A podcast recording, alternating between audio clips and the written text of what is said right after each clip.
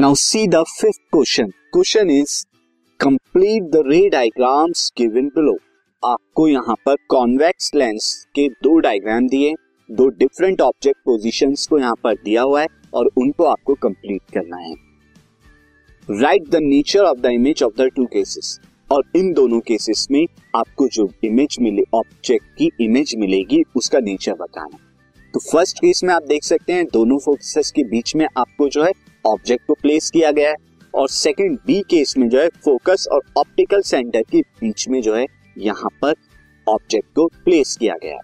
तो first case में जब ऑब्जेक्ट क्या होती है, दोनों फोकसेस के बीच में होती है तो आपको कुछ इस तरह से यहाँ रिफ्लेक्शन होने के बाद इस तरह से और जो ऑप्टिकल सेंटर वाली स्ट्रेट लाइन जाएगी, इस तरह से दोनों यहाँ मिलेंगे, यानी beyond the twice of focus two F two के बियॉन्ड लगेंगे राइट साइड में। इस तरह से। अब आप यहाँ देखिए, आप देख सकते हैं कि यहाँ पर जो नेचर आ रहा है, वो रियल है इन्वर्टेड है, और साइज़ आप देखें तो साइज़ एनलार्ज होगा।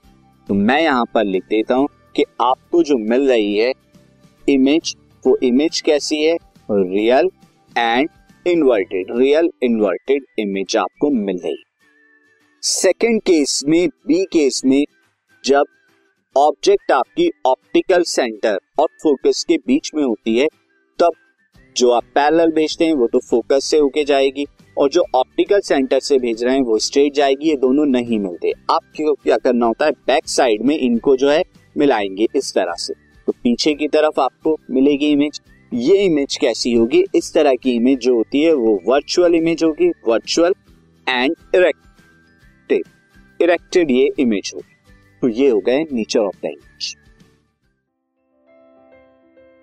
this podcast is brought you by Hub Hopper शिक्षा अभियान अगर आपको ये पॉडकास्ट पसंद आया तो प्लीज़ लाइक शेयर और सब्सक्राइब करें और वीडियो क्लासेस के लिए शिक्षा अभियान के यूट्यूब चैनल पर जाएँ।